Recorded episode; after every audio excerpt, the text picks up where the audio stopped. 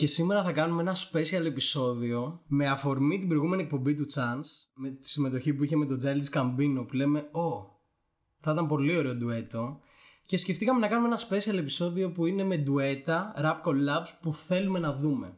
Ε, μπορεί να έχουν συμβεί κάποια από αυτά σε μεμονωμένα κομμάτια αλλά όχι σε projects Οπότε σκεφτήκαμε ότι θα έχει πάρα πολύ ενδιαφέρον. Οπότε ελπίζω να γουστάρετε κι εσείς. Λέω να αφήσουμε τη βόμβα. Σίγουρα πόσο έχουμε γράψει υπάρχει μια βόμβα. Εντάξει, ας μην πούμε ακόμα τον ελέφαντα στο δωμάτιο. Ναι. Είναι πολύ ξεκάθαρο για όλους. Δηλαδή, ε, όταν καθόμουν να γράψω και να σκεφτώ. Τι... Ωραία, αυτό άστο είναι σίγουρο. αυτό. Ήταν σίγουρο ότι θα. Και έχουμε κάτι διαφορετικό όμως, φαντάζεσαι. Θα ήταν τέλειο. Ναι, ναι, εννοούμε διαφορετικό ναι, πράγμα. ναι, ναι, τόσο huge. OK. Okay. Τώρα ξέρεις τι με έχεις βάλει να κάνω. όχι, όχι, όχι, ακόμα. Λίγο υπομονή. Λοιπόν, Λίγο υπομονή, υπομονή. Επομένως θα ξεκινήσω από αλλού. Θα πάω από ένα collab. Δεν είναι ντουέτο, είναι collab όμως που πήγε να συμβεί με τρία άτομα. Τρεις ακραίους καλλιτέχνες. Οι οποίοι τότε ήταν και στο prime τους. Για αρχή θα σου πω απλώς ότι ήταν η ιδέα του Φαρέλ. Okay. Το ένα όνομα που σκάει η πρώτη βόμβα λοιπόν είναι αυτή. Δεν μπορεί να πάει πολύ λάθος. Δεν μπορεί να πάει πολύ λάθος. Το collab θα λεγόταν Child Rebel Soldier που Child είναι ο Λούπε, ήταν ο Λούπε Φιάσκο και λέω ήταν γιατί έχει μπει τέλος σε αυτό το, το, το project.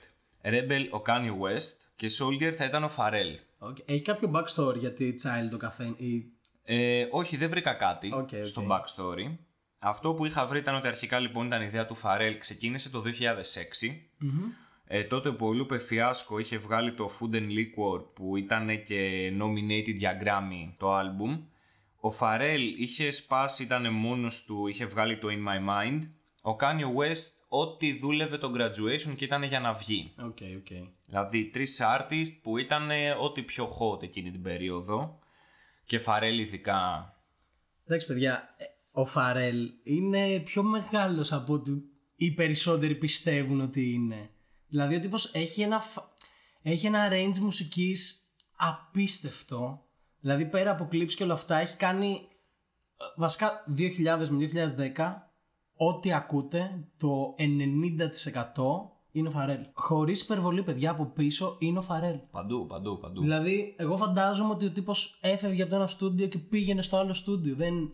Σοκ, σοκ. Και έβλεπα προχτές και ένα βιντεάκι το οποίο ήταν αφιερωμένο στο Φαρέλ και έλεγε. Έχει ένα signature όταν ξεκινάει και μπαίνει κάποιο beat του Φαρέλ. Έχει ε, 4 μέτρα drums τα οποία είναι πολύ signature σε κάθε κομμάτι. Έχει 4 μέτρα και μετά μπαίνει το κομμάτι. Wow. Που έλεγε ρε παιδάκι μου ότι έτσι καταλαβαίνεις ότι είναι κομμάτι του Φαρέλ.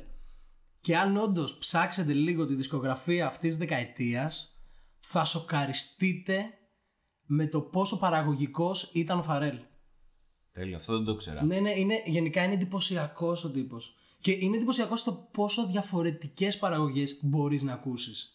Αυτό για τα drums δεν, δεν, δεν είναι ναι, ναι, ναι. Τώρα που το πες θα το παρατηρήσω. Ναι, ναι, ναι. ναι. Έχει, αφήνει 4 μέτρα μπροστά και μετά μπαίνει το beat. Και πάντα είναι του Φαρέλ. Παιδιά είναι εντυπωσιακός άνθρωπος. Τέλειο.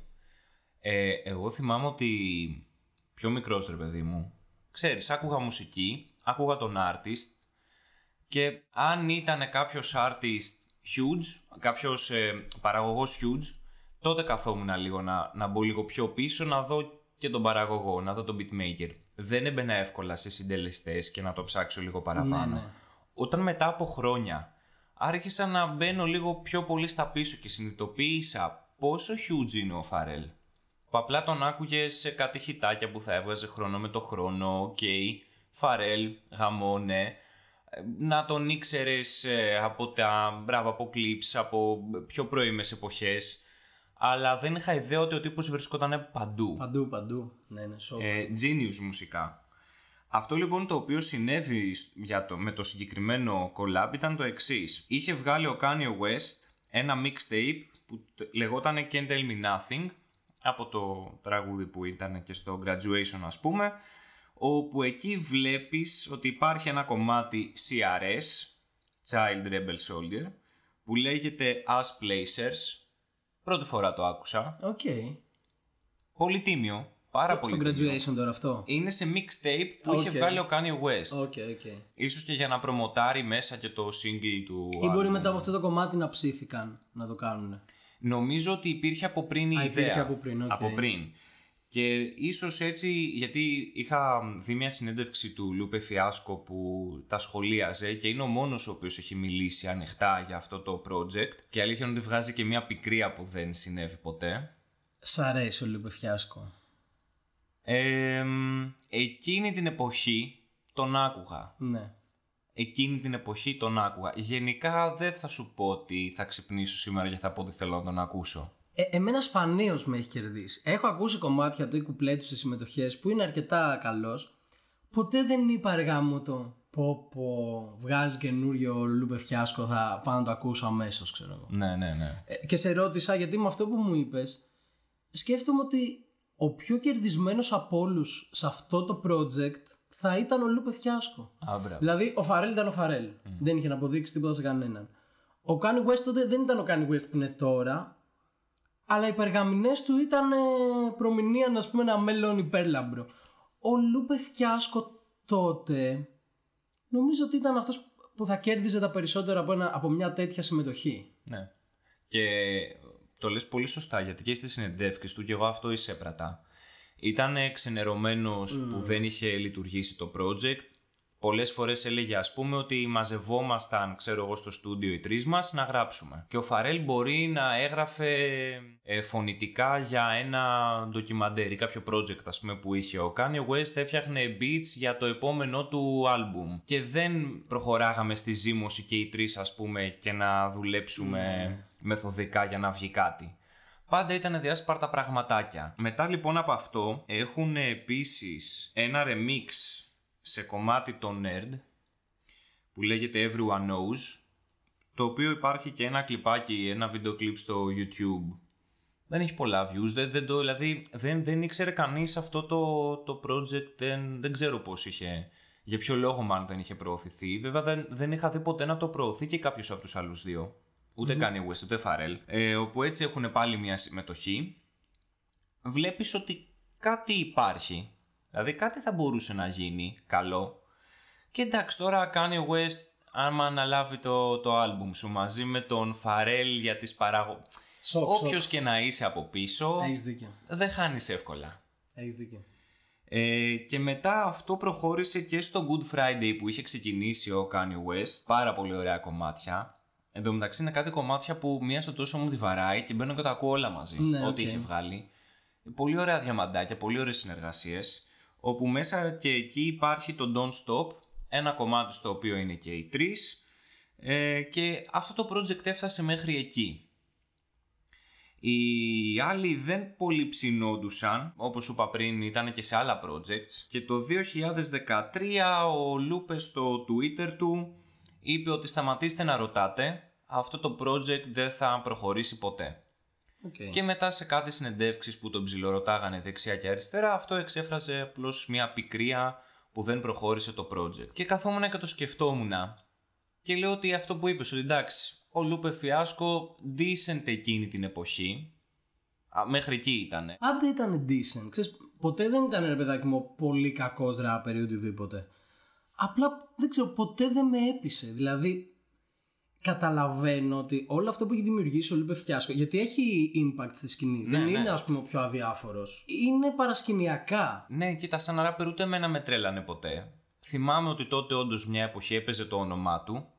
Όντως έδινε αρκετά fit. Πάντα είχε το decent κουπλέ του. Ήταν αυτός ο ράπερ που θα Ναι, δώσει ναι. ένα decent κουπλέ. Τίποτα παραπάνω.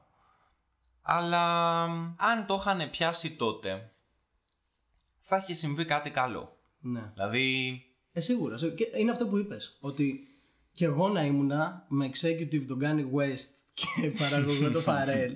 Ε, δηλαδή, τι πρέπει να μπορεί να μιλήσεις, ας πούμε, ναι, για, για να ναι. μην λειτουργήσεις σαν project. Μου φαίνεται ακατόρθωτο. δεν γίνεται. Δηλαδή, και έβλεπες αυτό ότι μ, είχε αυτή την πικρία που δεν προχώρησε Ναι.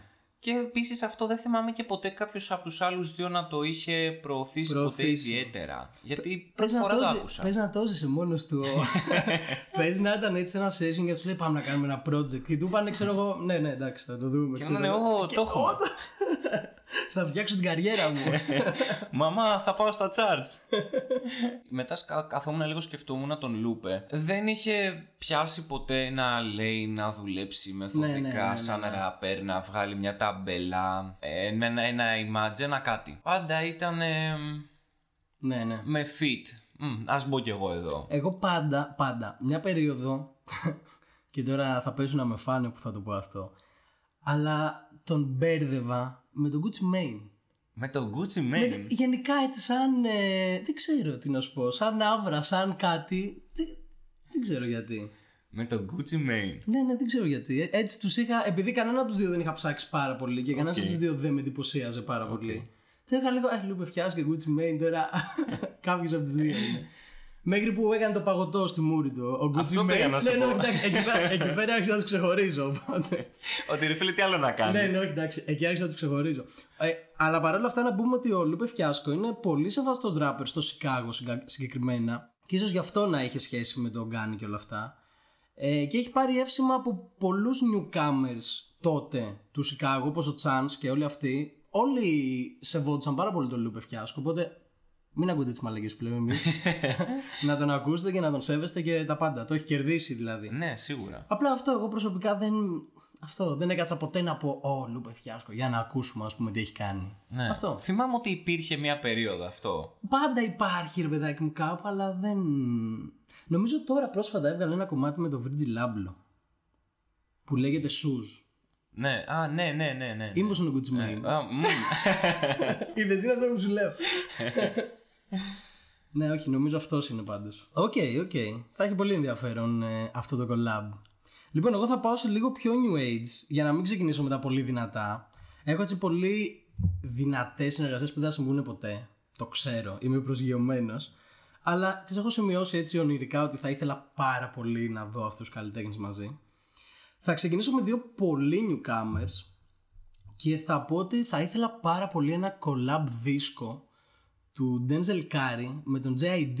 Ε, είναι και οι δύο newcomers, είναι και οι δύο έχουν πολύ μέλλον, έχουν κερδίσει πάρα πολύ σεβασμό με τις καινούργιες δουλειές, εξελίσσονται σε κάθε project και είναι και οι δύο αρκετά ιδιαίτεροι έτσι ώστε να καταφέρουν μαζί να βγάλουν κάτι πολύ καινούριο. Δηλαδή, γι' αυτό θέλω πολύ να δω αυτούς τους δύο μαζί σε ένα άλμπουμ, γιατί δεν ξέρω τι μπορεί να βγάλουν. Ε, αυτό με εντυπωσιάζει. Δηλαδή, και ο JID με τον DiCaprio 2 και ο Denzel Curry με το Zuzu, με το Zoo, τα τεινάξαν όλα. Δηλαδή, όλοι ήταν σε φάση New Blood τελείως. Ε, είχαν κάνει ένα κομμάτι μαζί στο προηγούμενο άλμπουμ του Denzel Curry, το Sirens, το οποίο είχε ενδιαφέρον. Δεν ξέρω αν μου λειτουργήσε. Δεν μπορώ να διευκρινίσω αν μου λειτουργήσε, αλλά ήταν κάτι πάρα πολύ φρέσκο. Δηλαδή, μόνο και μόνο γι' αυτό, πώς να σου πω, στο μεγαλύτερο ποσοστό του θα αποτύχαινε ένα τέτοιο collab. Αλλά θα είχε εξαιρετικό ενδιαφέρον μουσικά. Δηλαδή, ο Denzel Curry έχει πάρα πολύ ένταση, πάρα πολύ νεύρο, πολύ έξυπνα wordplays, πολύ έξυπνες ρήμες. Ο, ο JID ε, σε επίπεδο γραπτών έχει αντίστοιχα αυτή τη σπιτάδα, πολύ έξυπνα wordplays, πολύ έξυπνες παρομοιώσεις. Είναι λίγο πιο laid back, λίγο πιο chill, αλλά μπορεί να πάρει και εξαιρετικά γρήγορα. Οπότε αν καταφέραν λίγο να το συνδυάσουν όλο αυτό νομίζω ότι θα βγάζαν κάτι εντυπωσιακό. Και έχεις δει καθόλου τα, τα Red Bull Battles που γίνονται; Όχι, όχι, όχι. Η Red Bull διοργανώνει ένα event το οποίο είναι ring και βάζει μέσα καλλιτέχνες να κοντράρουν και όποιος κερδίσει περισσότερο το κοινό νικάει. Οκ. Οκ. Ε, ο, ο Denzel Curry είναι ο πρωταθλητής της φάσης, ξέρω εγώ. Δηλαδή, με όσους έχει παίξει, νικάει. Και ο Denzel Curry είχε κάνει με τον JID ένα battle, το οποίο ήταν εντυπωσιακό γιατί βλέπεις τώρα τον JID και τον Denzel Curry μέσα σε ring, τον κόσμο από γύρω να τρελαίνεται και έχει πάρα πολύ ενδιαφέρον. Και όταν τους είδα εκεί πέρα, είπα οι αύρες τους θα μπορούσαν να ταιριάξουν. Οπότε ναι, αυτό είναι ένα collab album που θα ήθελα να δω σίγουρα. Λοιπόν, είναι collab που το είχα και εγώ στο μυαλό μου. Το σημείωσα, αλλά δεν ήμουνα 100% βέβαιο, να σου πω την αλήθεια, για τον ίδιο ακριβώς λόγο που λες. Γιατί μπήκα και εγώ στον Denzel Curry για να δω. Γιατί ήθε, θέλω να τον, ήθελα να τον βρω να τον συνδυάσω με κάποιον. Και θυμόμουν ότι ο Denzel Curry έχει κάποια ωραία feat στα άλμπουμ του. Πρώτο πρώτο που είχα ξεχωρίσει πιο παλιά με τον Joey Bandas. Ναι, εντάξει. ακραίο feat. Και μετά λοιπόν βρήκα αυτό το, το ναι, Sirens νομίζω Sirens, λεγόταν, ναι, ναι, στο ναι. ταμπού με τον JID. Σωστά. Ε, όταν κάθισα να το ακούσω αυτή τη φορά πιο επικεντρωμένα, το έχω ακούσει το άλμπουμ αρκετές φορές, μου αρέσει πολύ και ο Denzel Curry ιδιαίτερα, περίμενα να με πείσει. Ναι. Για να πω ότι να, έχω τώρα ένα κολλά που θα το γράψω και θα το αναφέρουμε σίγουρα. Ενώ μου άρεσε λίγο, νομίζω ότι δεν τα βρήκανε πολύ καλά στο συγκεκριμένο κομμάτι. Το ένιωσα κι εγώ. Δηλαδή σου είπα ότι δεν μου λειτουργήσε πολύ αυτό το κομμάτι. Αλλά πάλι αυτό μου μπήκε το, το διαολάκι που λέει ότι ρε ακόμα και να μην είναι ωραίο παίζει να κάνουν κάτι πάρα πολύ φρέσκο. Δηλα- Δηλαδή μόνο και μόνο γι' αυτό θέλω να το ακούσω. Ναι, το ακούω αυτό Ο- που ότι λες. πού μπορούν να το φτάσουν, κατάλαβες; Σίγουρα μπορούν να κάνουν κάτι. Ναι, Σίγουρα μπορούν να ταιριάξουν για να φτιάξουν κάτι. Και σίγουρα όπως λες θα είναι φρέσκο. ναι. Γιατί είναι και οι δύο πολύ καινούρια μυαλά, πολύ ανατρεπτικά μυαλά. Και ο Denzel Curry, τα project του είναι περίεργα, ειδικά το ταμπού. Ε, Denzel Curry είναι εντυπωσιακά growing καλλιτέχνης. Δηλαδή, ο Denzel Curry νομίζω είναι από τους καλλιτέχνες, τουλάχιστον εγώ έτσι το βίωσα, που την πρώτη φορά που τον ακούς, εγώ την πρώτη φορά που τον άκουσα δεν μου άρεσε. Δηλαδή τον άκουσα και λέω εντάξει, bro, μη φωνάζεις. Χαλάρωσε. Μετά όταν έκατσα λίγο και είδα τα lyrics του, είδα τον τρόπο που γράφει, τι ακριβώς λέει, είδα κάποιες συνεντεύξεις του, πόσο humble και του δε... Ξέρεις, είναι στα... ριζωμένος ας πούμε στο rap, δηλαδή το, το ξέρει πολύ καλά ας πούμε το rap. Τον σεβάστηκα πάρα πολύ. Και, και το ZUU δεν με τρέλανε. Όχι το, Το ζωντανά. ταμπού μ' άρεσε πάρα πολύ. Ναι. Μ' άρεσε πάρα πολύ. Το ταμπού ήταν πάρα πολύ ωραίο. Πάρα πολύ ωραίο, ναι. Εγώ τον είχα πετύχει, θυμάμαι, άκυρα σε μία playlist του Spotify όπου είχα αφήσει Joey Bandas και κάποια στιγμή βγαίνει το κομμάτι που είχαν κάνει μαζί, αν το θυμηθώ τώρα ή μπορεί και να το έχω γράψει. Ναι, μπράβο. Είναι το Zenith. Ναι. Που είχε ένα βίντεο κλιπ σε ψυχιατρίο φάση, ναι. Μπράβο. Και θυμάμαι ότι ήμουνα, το είχα στην playlist, το πετυχαίνω και επίσης θυμάμαι χαρακτηριστικά για σένα από πολύ παλιά που συζητούσαμε. Πριν πάρα πολλά χρόνια που είχαμε αναφερθεί στο Mick Mill Ναι, ναι. και πάντα λες αυτή τη συγκεκριμένη ατάκα και είναι πολύ, πολύ αστεία. Γιατί λες πάντα την ίδια. Γιατί φωνάζεις. Ναι, ναι. Και πιστεύω ότι σε ξενερώνει πολύ όταν φωνάζει. Με ξενερώνει. Ένας εμένα. rapper, Εμένα το με θυμάμαι πολύ ξενερώνει. χαρακτηριστικά. Αλλά Mick Mill, γαμάει σπίτια. Γαμάει σπίτι. Τον έχω στη λίστα. Τον έχω σε ένα collab. Αλλά παιδιά, Mick Mill. Τώρα γιατί πάλι ξεφύγαμε. Μ' αρέσει πάρα πολύ όπως πάει. Άστα, άστα, άστα. Ε, Mick Mill. Όταν λίγο έκατσα και έψαξα Mick Mill. Παιδιά, τι να σου πω, πιο motivational rapper δεν νομίζω ότι υπάρχει ρε. Ναι. Δηλαδή εγώ ακούω Mick Mill και θέλω να γαμίσω τον κόσμο όλο. δεν, δεν μπορώ να το εξηγήσω σε βάση. Δηλαδή όταν άρχισα να νιώθω όλο αυτό με το The Dreamers και Mick Mill, σε συμπαθώ πάρα πολύ ρε. Πάρα πολύ ρε. Γαμώ τα παλικάρια. Και ο Mick Mill τι μου βγάζει; Δεν, δεν ξέρω αν στο έχω ξαναπεί. Ο Mick Mill μου βγάζει τον καλλιτέχνη που απλά λέει αυτά που έχει να πει και χωρίς να το προσπαθεί είναι τρομερά skillful. Ισχύει. Είναι τρομερά ικανός rapper και μου, βγα... μου δίνει την εντύπωση ότι δεν το προσπαθεί. Δηλαδή δεν φαντάζομαι ότι ο Mick Mill, ό, μπορεί να λέω και βλακίες τώρα, γιατί μιλάμε για επαγγελματίες καλλιτέχνες, αλλά μου βγάζει την εντύπωση ότι όταν γράφει ο Mick Mill, τον παρασένει τόσο πολύ αυτό που θέλει να πει, που δεν τον αφορά τώρα το μοτίβο και η ανα... Κι όμως όταν τον ακούσει είναι τρομερά τεχνικός rapper. Με ένα ιδιαίτερο τρόπο. Δεν ξέρω πώς το καταφέρνει. Πολύ σεβασμός σε Mick Mill. Αν τον δεις, γιατί το Mick Mill εγώ τον είχα ξεχωρίσει από παλιά, όταν είχε ξεκινήσει ο Rick Ross. Όταν τα έχει με την Nicki Minaj. Όταν είχε ξεκινήσει ο Rick Ross το, το label, ναι. το. Γιατί κόλλησα; MMG, πώς το έλεγε; Δεν θυμάμαι. Κόλλησα τώρα. Maybach Music Μπράβο, Group. μπράβο, μπράβο. MMG, μπράβο. Ε, τον είχα ξεχωρίσει τον, τον Mick Mill και τότε είχε βγάλει και ποιον άλλον. Ε, έπαιζε μέσα κάποιος άλλος που είχε χαθεί τα τελευταία χρόνια. Ο Wale. Ο Wale, μπράβο. Ε, τον Meek Mill τον είχα ξεχωρίσει. Γιατί αντιστρόφως από εσένα, εμένα ο ράπερ που φωνάζει, Φωνάζει, OK, OK. λέω, όπα, είμαι εδώ. Μου κεντρίζει το ενδιαφέρον να πάω τουλάχιστον να τον τσεκάρω. Δεν μου αρκεί το να φωνάζει προφανώς, αλλά εμένα δεν με χαλάει. Ναι, ναι, οκ, οκ. Λοιπόν, και θυμάμαι ότι είχα τσεκάρει από παλιά το Meek Mill, που ήταν πετσιρίκι. Ακραία skills, μου άρεσε πάρα πολύ. Και μου αρέσει σε αυτόν τον καλλιτέχνη η εξέλιξη που είχε. Τρομερός. Μετά το beef που είχε με τον Drake νομίζω, έκανε level up 10 σκαλιά. Ναι, ναι, ναι, ναι. 10 σκαλιά. Δε- Δηλαδή, παρόλο που νομίζω τον κράτησε πολύ πίσω το beef που είχε με τον Drake. Δεν ξε- ξέρεις τι είναι αυτό το ότι ο Mick Mill, ας πούμε τώρα, πάλι μπορεί να θεωρηθεί ότι φωνάζει. Αλλά δεν φωνάζει γιατί είναι φωνακλάς. Φωνακλάς γιατί το πιστεύει τόσο πολύ αυτό που λέει και το νιώθω απόλυτα. Δεν, δεν ξέρω, εμένα με πείθει τρελάρε. Δηλαδή, πρώτη φορά το, το παθαίνω αυτό το πράγμα. Δηλαδή, καλλιτέχνη που ήμουν να τους στείλω ούτε να τον ακούσω. Το 19-20, παιδιά μόνο Mick Mill. Δηλαδή, είναι 15 κομμάτια του Mick Mill που μπορώ να τα ακούω non-stop. ναι. Δηλαδή, Ισχύει, σοκ. ισχύει, ισχύει, ισχύει. Καταπληκτικός Mick Mill, παιδιά. Και μιας και τον πιάσαμε. Τον έχεις κι εσύ; Δεν τον έχω, αλλά έχω κάτι στο μυαλό μου και θέλω πολύ να δω αν είναι αυτό που είχα στο μυαλό μου. Να το δώσω. Ερώτηση να σου κάνω εγώ. Είναι κάποιος με τον οποίο έχει συνυπάρξει Ναι, ξανά ναι, σε ναι, κομμάτι; ναι, ναι. Και ταιριάζαν απόλυτα.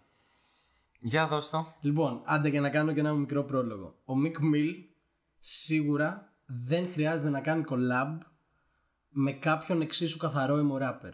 Οπότε σίγουρα δεν τον έχω μαζί με κάποιο καθαρό emo rapper. Ε, τον έχω μαζί με τον Tory Lanez. Ω, οκ. Έχουν κάνει δύο κομμάτια μαζί. Ε, το Litty και το Lord Knows. Τα οποία είναι εξαιρετικά κομμάτια. κατά Lord την knows άποψή μου. ειδικά είναι κομμάτι. Εμένα το Litty. Το Litty με τρελαίνει, ας πούμε.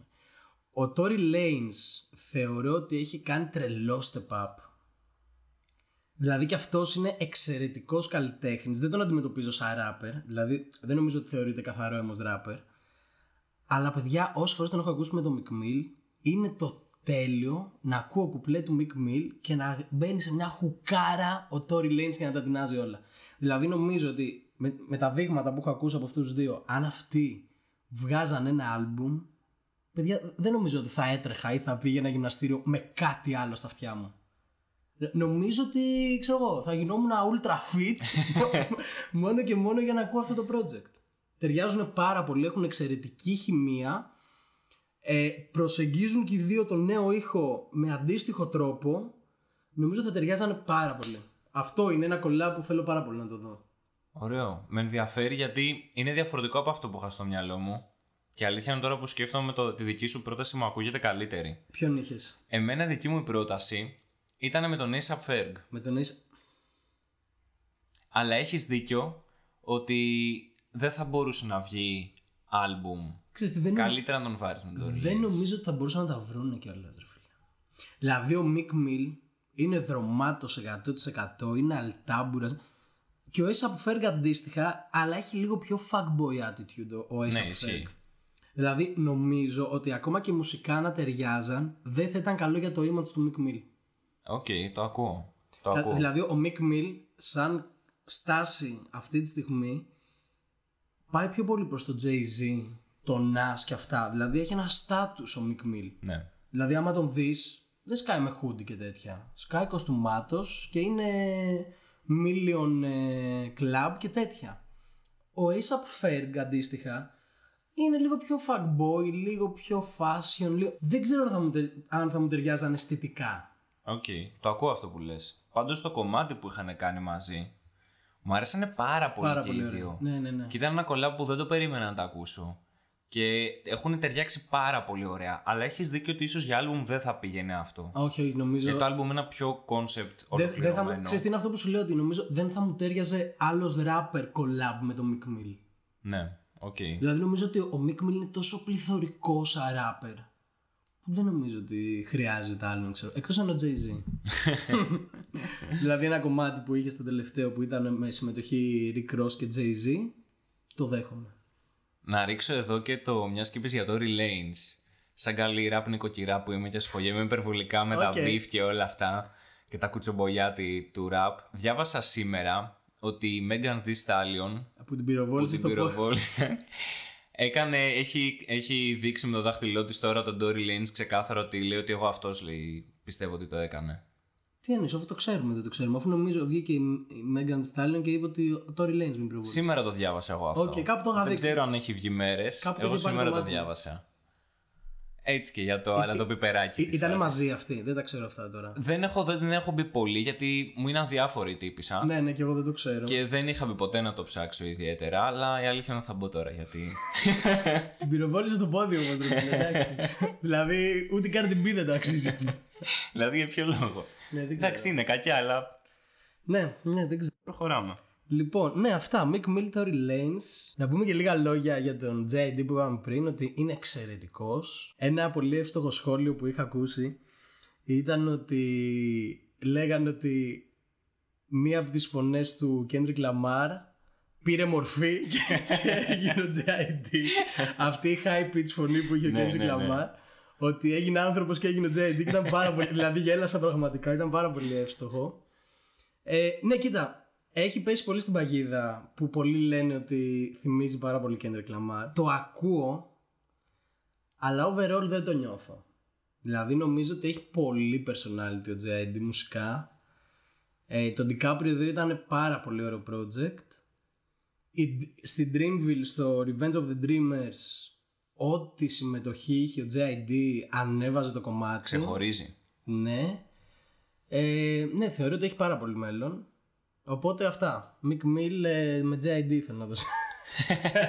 Α, επίσης να κάνω και ένα honorable mention τώρα που το είπαμε για το Mick Mill. Είχα ακούσει ένα κομμάτι στο τελευταίο άλμπουμ του St. John που είχε συμμετοχή Mick Mill και ήταν τέλειο. Ναι. Ε, ήταν τε- θα ήταν πάρα πολύ ιδιαίτερο project. Δεν ξέρω πόσο θα ταιριάζανε, αλλά θα είχε ενδιαφέρον. Απλά έτσι το αναφέρω στηριζόμενο στη συμμετοχή που είχαν κάνει. Θα είχε πάρα πολύ ενδιαφέρον. Και το γυρνάω σε σένα. Θα πάω ASAP Rocky με Schoolboy Q. Το έχω. Ήμουν σίγουρος ότι θα το είχες, αλήθεια. Ναι, ναι, το έχω. Ήμουν σίγουρος ότι θα το είχες. Εντάξει, δεν γίνεται να μην το έχεις.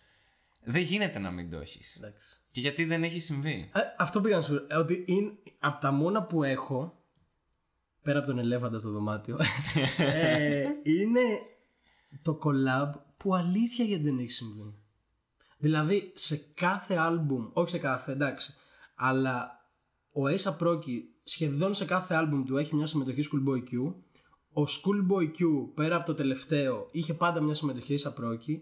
Έχουν βγάλει αριστουργήματα, έχουν βγάλει το Hands on the Wheel που είναι ας πούμε, τι, τι να σου πω ξέρω εγώ.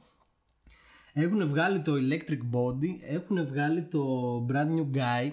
Γενικά ταιριάζουν πάρα πολύ. Και αν έχεις δει κάποιες εκπομπές που κάνουν μαζί, Όχι, όχι. Είναι απολαυστικότατη, διασκεδαστικότατη. Είναι και οι δύο χαβαλέδες. Είναι και οι δύο πολύ καλοί σε αυτό που κάνουν. Μουσικά ταιριάζουν απίστευτα. Σε live νομίζω ότι θα λειτουργούσε, θα, θα πέφτανε οι ουρανοί. Σίγουρα. Αυτό δεν έχω να πω πολλά. Δεν ξέρω γιατί δεν το έχουν κάνει. Τι εκπομπή κάνουνε; Ε, θα στο δείξω μετά. Είναι τύπου συνέντευξη και ο ένας ρωτάει πράγματα τον άλλον. Οκ. Αλλά επειδή είναι και δύο superstars και τα έχουν, ξέρεις, ε, παρασκηνιακά για συναυλίες και όλα αυτά και έχει πάρα πολύ ενδιαφέρον. Τέλειο, τέλειο, Πάρα τέλειο. πολύ ενδιαφέρον. Δηλαδή, Ναι, δεν ξέρω γιατί. δεν- το, το σκεφτόμουν σήμερα και λέω, ναι, αυτό πέρα από τον ελέφαντα στο δωμάτιο, λέω αυτό γιατί όχι. Γιατί όχι. Πού πιστεύεις εσύ που τα βλέπεις λίγο διαφορετικά, ρε φίλε, στο, στο κομμάτι αυτό; Πού μπορεί να κολλάει αυτό το πράγμα; Κοίτα, νομίζω ότι αυτό είναι θέμα χρόνων. Δηλαδή, βγάζει ένα άλμπουμ ο Schoolboy Q ή ο Issa Proki. Πρέπει να τρέξει για ένα εξάμεινο να κάνει περιοδία. Αντίστοιχα και οι δύο. Αν ξαναμπεί στούντιο, πρέπει να βγάλει solo άλμπουμ για να μπορεί να συνεχίσει να τρέχει περιοδία.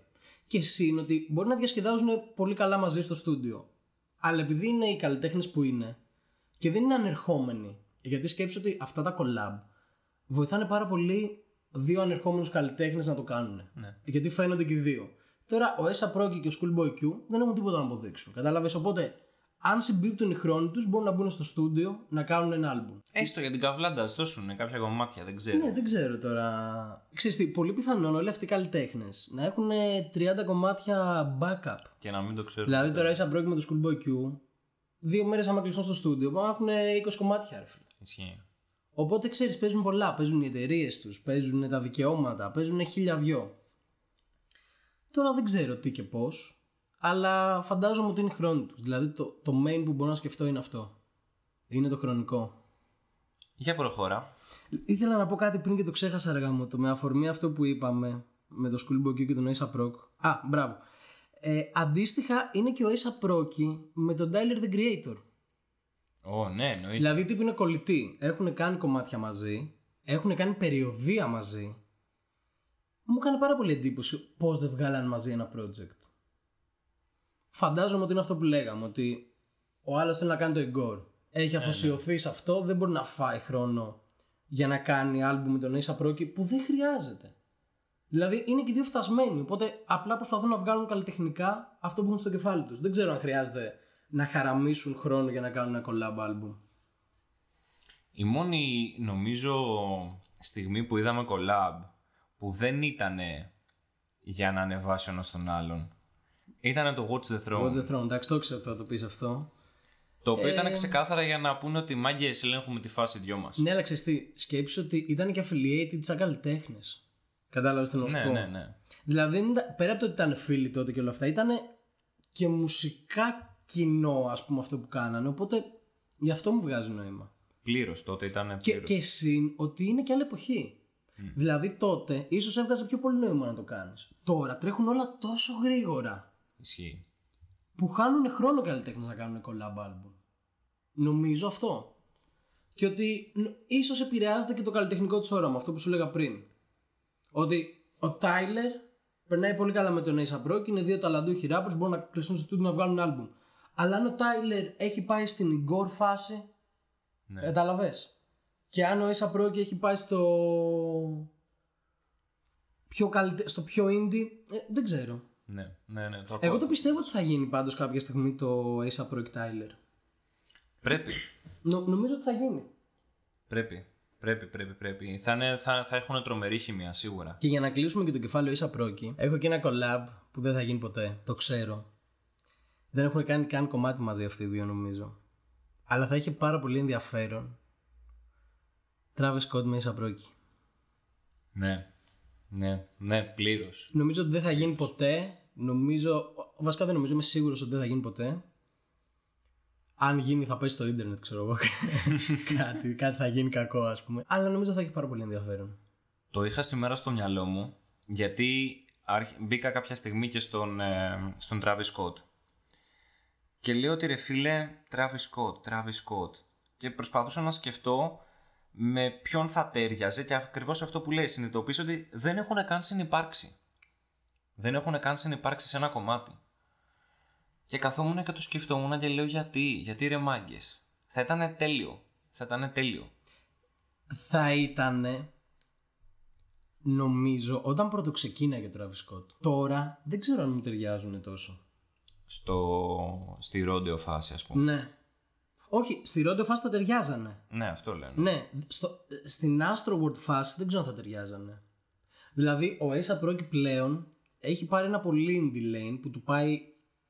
Δηλαδή, εγώ είμαι εντυπωσιασμένος. Πλήρως. Ο Ace Proki για μένα είναι από τους λίγους καλλιτέχνες που ξεκίνησε ολόκληρος μέσα στο mainstream και έχει πάει σε ένα τόσο indie και artistic ας πούμε κομμάτι το οποίο είναι εντυπωσιακό. Εμένα με έχει εντυπωσιάσει πάρα πολύ ο Ρόκι με την καριέρα του. Με την πορεία της καριέρας του. Ο Ρόκι κάποια στιγμή θυμάμαι ότι είχε πει ότι, αυτή, ότι τώρα, όπως βλέπει πίσω ε, την περίοδο που ήταν mainstream, τη συχαίνεται. Εντάξει, βγάζει νόημα. Και λέει ειδικά και με ποιο κομμάτι παι- έπαιζε πολύ και στην Ελλάδα. Το Lord Pretty Flacko. Όχι, ε, με τον Lamar.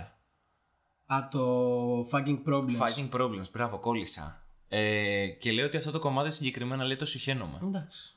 Και είναι φάση, εντάξει bro, ωραίο είναι, μην το... Εντάξει, Αλλά βγάζει, τον ακούω. βγάζει νόημα όμως. Δηλαδή, εμένα δεν με τρέλαινε.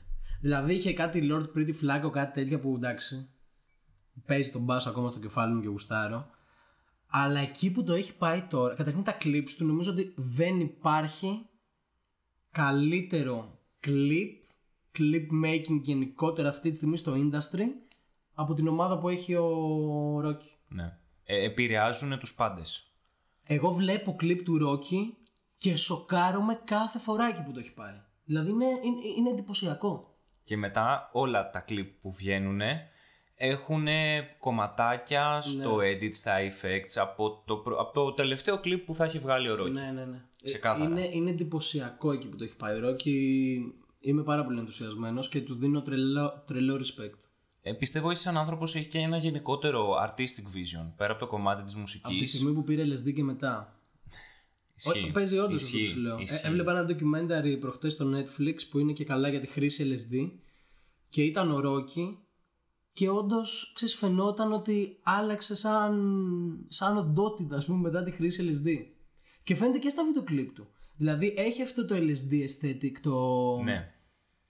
Δεν ξέρω. Ό,τι πίνεις συνέχισε να το πίνεις. Σου, πάει πάρα, σου πάει πάρα πολύ. Ε, ναι, shout out στον Ίσα Πρόκη, τι να πω. Εντυπωσιακότατος. ναι Πλήρως. Αυτό με τον Travis Scott νομίζω δεν θα ταιριάζανε. Δηλαδή ο Travis Scott αυτή τη στιγμή είναι ό,τι πιο mainstream γίνεται. Ναι, είναι σε άλλη φάση. Ναι, ναι, και τα clips του, α πούμε, εγώ τα θεωρώ πολύ kids. Συμφωνώ. Too much. Τα βρίσκω εξαιρετικά kids. Too much. Δεν με εντυπωσιάζει το. Όχι, είναι όχι. είναι Ε, υπερβολικό ρε. φίλε. Εμένα όλο το Astro World Phase δεν με κέρδισε καθόλου. ναι. Δηλαδή, μπορώ, μπορώ να σου πω ότι με κέρδισε πιο πολύ το πρόμο του Astro World. Νομίζω ήμασταν μαζί όταν είχε βγάλει με του πλανήτε εκεί στο. ναι, ναι, ναι. Που εκεί πέρα λε. Πάει να κάνει κάτι πολύ σπουδαίο και βγαίνει το Astro World και είμαι. «Μμ, Το Ρόντιο πολύ καλύτερο. Πολύ καλύτερο. Πολύ καλύτερο, ναι. Θα συμφωνήσω. Σειρά σου. Σειρά μου. Μετά θα πάω... μ, Πού να πάω; Α, έχω επίσης μια καλή... καλό collab. Και θα πάω στον Freddie Gibbs. OK. Εδώ τον έχω βάλει με δύο περιπτώσεις. Να, να προσπαθήσω να μαντέψω. Νομίζω ότι μία θα την πετύχεις. Είναι με Conway, Όχι, αλλά είσαι ε. πολύ κοντά. με Butcher. Με Butcher. OK, OK. Must. Και η άλλη εκδοχή που το έχω βάλει είναι με Pusha T. Με Pusha T. Ναι. Φίλε με Pusha T. Το είχα σκεφτεί και εγώ αυτό θα ήταν τρελό. Ακραίο. Είναι στην ίδια φάση και οι δύο σε αυτά που λένε νοηματικά, αυτά που περιγράφουν η ζωή τους στο hustle, ε, η κοκαίνη. Ε, ταιριάζουνε, μου ταιριάζουν πάρα πολύ στο κεφάλι μου και είχαν και ένα κομμάτι το Palmolive στο Ναι, μπαντάνα που είναι απίστευτο collab, απίστευτο collab και ταιριάζουν υπερβολικά, υπερβολικά. Δηλαδή και ο Pusha T έρχεται, νομίζω ότι αυτός ήρθε λίγο πιο πολύ προς τη φάση του Freddie Gibbs στο, συγκε- στο συγκεκριμένο collab και αν μπορούσε να συμβεί αυτό σε project θα ήταν απλά τέλειο. Θα ήταν τέλειο. Συμφωνώ. Και ένα feat από Kendrick Lamar. Να Και κλείσουν Mάτζε, σπίτια. Που πρόσφατα έβλεπα μια συνέντευξη του Freddie Gibbs που τον ρωτήσαν για τον Kendrick Lamar και λέει ρε παιδάκι μου ότι είμαι rapper. Εγώ θεωρώ ότι είμαι ο καλύτερος. Αλλά αν αυτή τη στιγμή είναι κάποιος που παρατηρώ και δεν μπορώ να πω ότι δεν είναι καλός, είναι ο Kendrick Lamar. Δηλαδή ήταν τρελό γιατί πώς να σου πω, εγώ νιώθω πάρα πολύ αυτό το big ego που έχουν οι rappers και πόσο μάλλον οι street rappers, ότι γάμα τα λεφτά, γάμα τα όλα, το δικό μου καλύτερο από το δικό σου, τέλος. Ναι. Και είχε γυρίσει ο Freddie Gibbs και είπε ότι αν αυτή τη στιγμή κάποιος με αγχώνει, ότι αν αυτή τη στιγμή κάποιον μελετάω στο game, είναι ο Kendrick Lamar γιατί είναι διαμφισβήτητο νούμερο ένα. Τρομερό. Λοιπόν, αυτό που είπες θα πήγαινε τέλεια. Θα μ' άρεσε πιο πολύ από το Freddie Gibbs με Griselda γιατί; Στο τελευταίο του project ο, ο Freddie Gibbs ήταν πολύ Griselda ο ήχος. Ναι, πλήρως. Ε, δηλαδή καταλαβαίνετε ότι η Griselda τα τελευταία 2-3 χρόνια το impact που έχουν σ- στη λίγο πιο underground μουσική. Underground, δεν είναι underground, αλλά κατάλαβες Ναι. ε, είναι τεράστιο. Και ενώ ήταν αλμπουμάρα αυτό του Freddie Gibbs, ήταν αγνό, καθαρό emo rap με το αριστούργημα God is Perfect που για μένα είναι classic ήδη. Νομίζω θα με κούραζε με Griselda. Με την έννοια ότι ήδη από μόνος του Μπράβο. πάει εκεί πέρα ηχητικά. Ναι. Αν τώρα έβγαζε ολόκληρο άλμπουμ, δεν θα ακούγαμε κάτι καινούριο, κατάλαβες. Θα ακούγαμε γαμάτες μπάρες, θα ακούγαμε πολύ ωραία μουσική, έτσι, μπούμπα, από... αλλά δεν θα ακούγαμε κάτι καινούριο. Ενώ με τον Pusha T, τα rhyming τους δεν είναι ίδια. Δηλαδή θεματολογικά και σαν ύφος ταιριάζουν.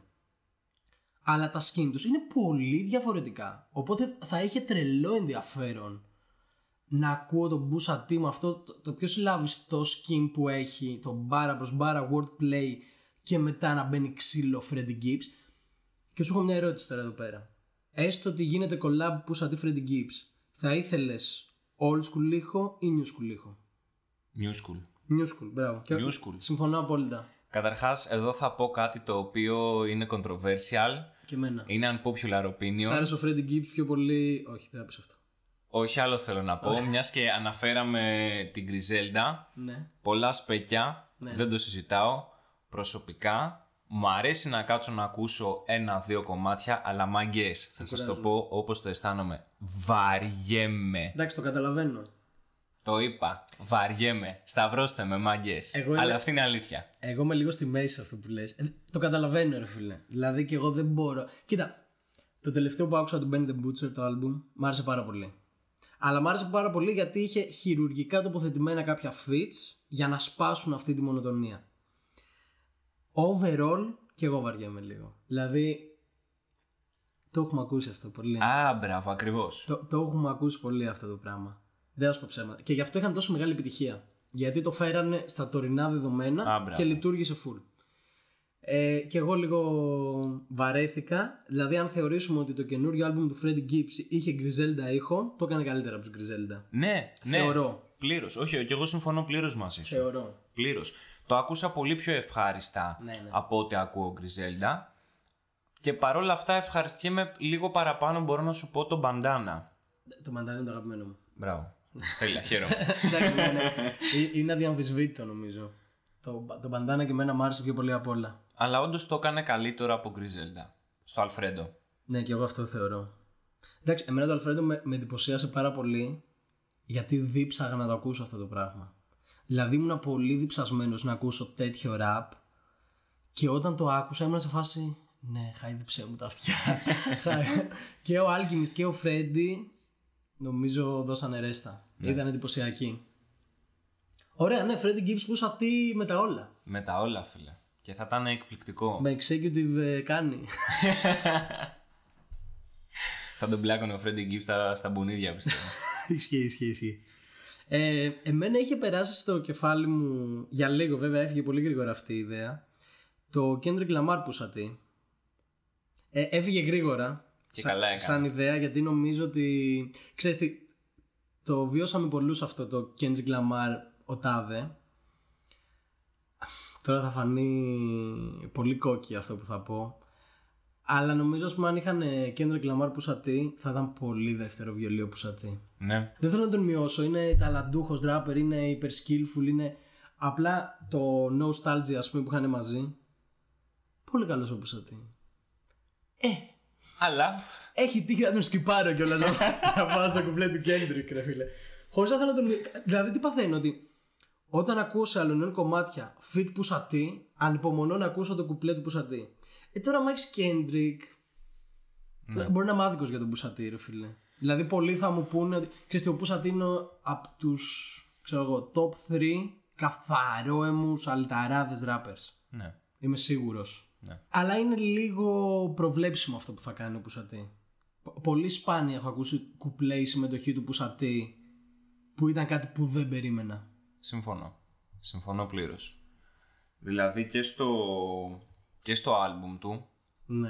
Το οποίο ήταν πάρα πολύ ωραίο. πάρα πολύ ωραίο, αλλά είναι αυτό που λες. Το Daytona λες τώρα; Ναι, ξέρεις τι θα ακούσεις Ναι, ναι, ναι, από ναι. Pusha T. ναι, ναι έχεις δίκιο. Ξέρεις. Έχεις δίκιο. Και συμφωνώ που το, το, το σκίπαρε αυτό το collab γιατί και εγώ το σκέφτηκα, αλλά λέω θα, αυτό που λες και δεν είναι καθόλου άδικο, είναι η αλήθεια, bro. Ναι. Θα ήταν δεύτερο βιολί, ξεκάθαρα. Ξέρεις τι, σου λέω το ένιωσα με πάρα πολλούς αυτό. Δηλαδή πάρα πολλοί καλλιτέχνες θα μου ταιριάζανε με τον Kendrick Lamar επειδή άκουσα ένα feat του Kendrick Lamar μαζί τους. Αλλά μετά σκέφτομαι ότι ξέρω εγώ 8 στα 10 κομμάτια που έχει μπει ο Kendrick Lamar γαμώ το, γίνονται κομμάτια του. Ακριβώς. Είναι πολύ δύσκολο να σταθείς απέναντι. Ναι ρε φίλε. Δηλαδή τώρα και, φο- και φοβάσαι εγώ δεν θα τον έβαζα ρε φίλε. Και ποιος θα μπορούσε να σταθεί απέναντι; Θα πάμε εκεί τώρα. Τώρα το ρίξα. Ωραία. Λοιπόν, για για να κάνω και ένα πρόλογο σε αυτό που λες, είναι αυτό το ότι ποιος θα τολμούσε να βάλει τον Kendrick Lamar να κάνουν μαζί άλμπουμ, ρε φίλε. Δηλαδή θα τον μηδένιζε όποιος και να ήταν. Ο Big Sean τον, έβαζε στο, τον έβαλε στο control και του κάνει την καριέρα. δηλαδή ήταν σοκ. Μόνο ένας θα μπορούσε να το κάνει αυτό. Γιατί αυτό, για να μπεις απέναντί του, πρέπει να μπεις με αρχίδια. Αν δεν μπεις με αρχίδια εξ αρχής, εν τω μεταξύ, πόσο μπορούμε να ξέρουμε. Θα μου πεις εδώ λέμε άλλα κι άλλα. Να βρίζουμε. Ναι. Εντάξει τώρα, μωρέ. Ωραία, πρέπει να μπεις με αρχίδια. Αν δεν μπεις με αρχίδια εξ αρχής, μην πας. Ναι, ναι. Μην πας. Ένας μόνο. Λοιπόν, θα κάνουμε ένα, δύο, τρία και θα πούμε μαζί το όνομα, εντάξει. Πάμε. Λοιπόν, Kendrick Lamar collab με ένα, δύο, τρία, The Tiger. game. Μου αρέσει που τρολάραμε και δύο. Λοιπόν, Εν αυτό... τω μεταξύ έχει συνυπάρξει με The Game. ναι, ρε, Ο εννοείται. Game το, τον είχε βάλει σε κομμάτια του. Εννοείται και όχι μόνο αυτό. Δεν είπαμε ποτέ εν τω μεταξύ. Αλλά ε, όχι μόνο αυτό. Σε... Ήταν ένα. Τώρα δεν θυμάμαι, ήταν live, ήταν ε, βράβευση κάτι. Που ήταν on stage ο The Game, ο Ice Cube, ο Snoop Dogg και ο Dr. Dre και ανεβάσανε τώρα τον Kendrick Lamar πιτσιρικά ό,τι είχε βγάλει, το έχεις δει ό,τι έχει βγάλει το Good Kid Mad City και του δίνουν τη σκητάλη ότι εσύ συνεχίζεις ας πούμε το West Coast Legacy ε, χρειάζεται να πούμε κάτι άλλο Όχι, δεν, δεν, δεν έχει κάτι άλλο. ναι ναι αυτό Δεν έχει κάτι άλλο.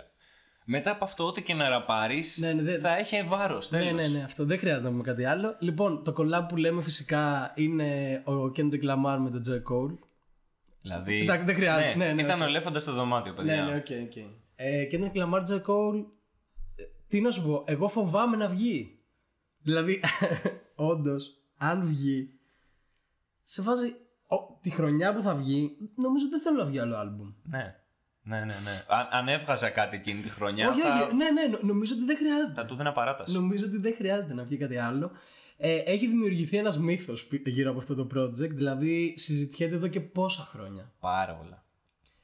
Ε, εντάξει, έχουν συνεργαστεί όχι πάρα πολλές φορές, παραδόξως. Αρχικά είναι το Iconic Black Friday, που είναι iconic, αυτό δεν χρειάζεται κάτι άλλο να πούμε. Πάλι θεωρώ ότι σε καθαρά rap terms ο Kendrick Lamar είναι πιο ικανός Ναι. Απλά ο J. Cole παραγωγικά και μουσικά ίσως είναι λίγο ανώτερος. Α, άντε το είπα. Ω, τρελάθηκε σήμερα. Α, άντε το είπα, τα λέω έτσι σήμερα. Όχι εντάξει, ε, ε, για μένα είναι οι top 2 rappers ever.